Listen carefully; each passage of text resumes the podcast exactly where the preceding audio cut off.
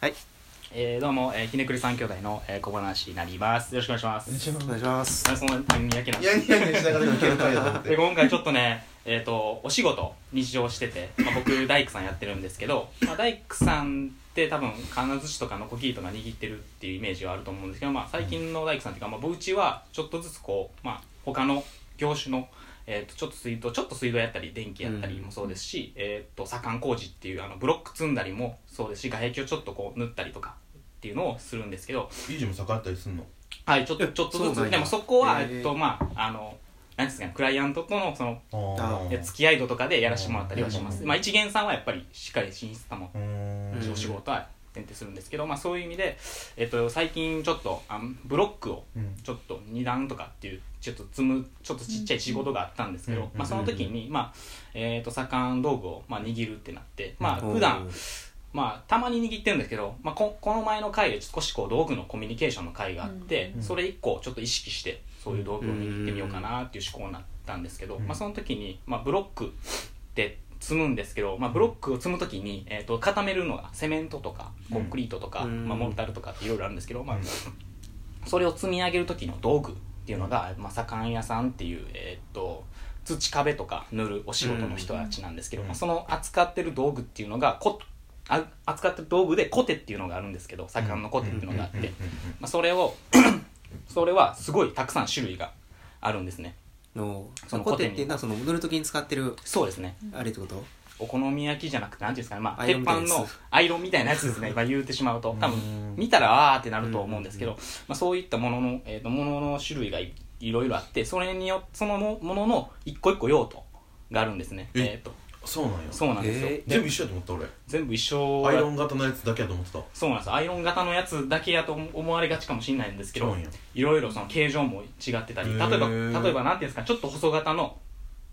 えーっとコテがあるんですけど、うんそういうのはブロックの目地とかを押したりとかへ作ーったりとかうん整えたりするものともう一個は広いものは、まあ、壁を鳴らしたりとかあとか屋根のいいよ屋根の瓦を塗るコテーえじゃあ一人の職人さんもいっぱいそういうツールをそうですね、へそういうツールを整えながら昔は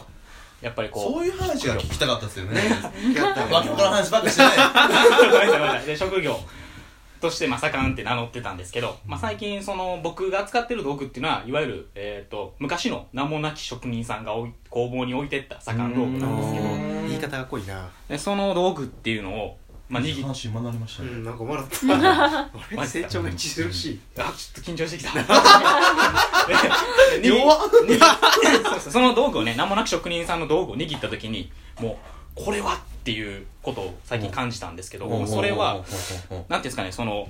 まずその平らのコテうんのものの、うんえベーシックのタイプベでーすシかックなアイロンタイプのものなんですけど、うんそのコテの部分の、えっと、柄の部分ですね握る部分っていうのがうん木でできてるんですけど、うんやっぱりその長年職人さんが握るっていうことで、うんその木がちょっとずつこう変形してるわけですね、うん手の握りやすいようにうん変形しててで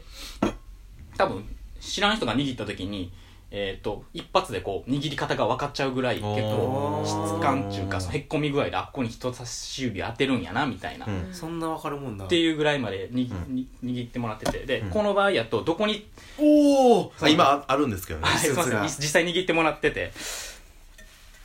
うん確かにおでーほんま人や差し指でこの場合へでー僕は正直盛んに関してはそこまで知識がないんですよ ね、うんああないけど握り方が分かっちゃうんやそうなんですよねそこで言 っちゃった最初の入りとして握り方が分かってる分かってしまうんですよすげえまあそこでもう一つ驚きがあったんですけど、まあ、実際塗り始めてなんでここがへっこんでるんやろっていううんところを意識しだした時めにっちゃおもろいやんなるるほどなって親指と人差し人差し指でこれ押さえてるわっていう力の入れ具合まで分かってくるんですあよねそこまでわかんなやいばい今日じゆうじと出会ってから一番ゆうじ面白いですよ でそこでねその塗り方のその均一さといいますか多分こう職人さんの昔使ってた職人さんのこうメッセージ性がこもってるんやなと思っててこのここの、えっと、人差し指と親指2本をしっかり握ることで均一に塗れるよみたいなところの証なんかなと思っててはあそでれじゃあなんかこう握り方が分かるってことは技術をこう真似しやすくなるそうですね技術術をの何ですかね自分もこうなんて魚屋さんになったっていうななりながらっていうその熟練度を持ちながらやれちゃうみたいなところもあって、面白いでそれはその種類によって握ってる握り方がみたいなのが全部そうなんですよそこって言おうと思ったやなと思ったからさっき言ったったわごめんなさい。で、この目地ゴテっていうのが、うんあの、あるんですけど、そのさっき言ってたブロックの、えーっと、目地を塗る、うんえーっと、コテになるんですけど、えーっと、まあ、比較、まあ、ラジオね、わかりね、わかりにくいんですけど、比較してもらうと、この絵の部分が明らかに親指の部分だけが、すごくこう、えーっと、なんていうんですかね、こう、使われてるんで、すり減ってると言いますか、押あし、ここな押し、なんていうんですか、木が変形してるんですけど、すげえこれだけの展示会してほしいわで、それを、 見せられたやりたい、やりたいですけど、まあ、それをねで、も面白いなこの新品のこれを使ってやった時とうん大吉さんのこれ使ってやってなんかあ比べるみたいなあおもろいで、それをね、比較してたんですけど、うん。ごめんなさい、ちょっと行かせてもらっていいですか すいませんちょっと、はいはい作ってき時たらご間のめんなで、 まあ、行った時に、このメジコテの方はやっぱり押さえるっていうので、上から押さえる力が強い分、そのやっぱり親指に負担がかかるんですようね。んおーその分、その他の指っていうのが多分添えるだけみたいなんで、おー親指のラインしか目地がいって、うん目地というかあの変形してない。おうんーでこれは、えっ、と、2本で、えっ、と、安定させるために2本をつまんでこう握るみたいな。これっていうのはベーシックの方ベーシックの方ですね、ごめんなさい、ベーシックの方なんですけど、そういう、えっと、なんですかね、道具の特徴みたいな、その変形する部分によって、そういう、なんていうんですか、いいなんかい僕の言い方なんですけど、結構工芸品的な道具化してるなと思ってて、昔の職人さん道具っていうので、僕ちょっとほんで、最近ホームセンターでもう一個、同じタイプの道具を買ってきたんですけど、おーこの道具っていうのが、えっと、ホームセンターで298円でおー安く売ってる一般の人も使える道具なんですけど握ってもらえると、えあいいよー、あごめんなさい分かるんですけどまだわわ握らへんからそうやな説明すると、まあ、もうホームセンターの安い方はもう本当に形もな形も変形もしてないもうほんまにえこれいザや確か新にしいこれあ分かんないっすわ新しいっていう感じのそういうなんです手がかりがない手がかりがそうですねあー痕跡がない分その握り方とかえーあと違ー違分うかりやすテンション上がさるとかっていうのもなくてちょっと,、えー、と僕なりにちょっと、まあ、簡単に分析をしたんですけどまあえっ、と簡単やなそうちょっと僕は一旦ラジオでちょっといや、ペンタゴングラフぐらい行きたかったんですけど、ちょっと説明がね、あれやんかな思って、わかりやすく、えっ、と、見た目の話じゃなくて扱うっていう点での、えっ、と、分析になるんですけど、まあ、安定性とか、えっ、と、握りやすさとか分かりやすさっていうのを、えっ、と、100均じゃなくて、ホームセンターの方をベーシック普通にした時に、明らかにやっぱりその、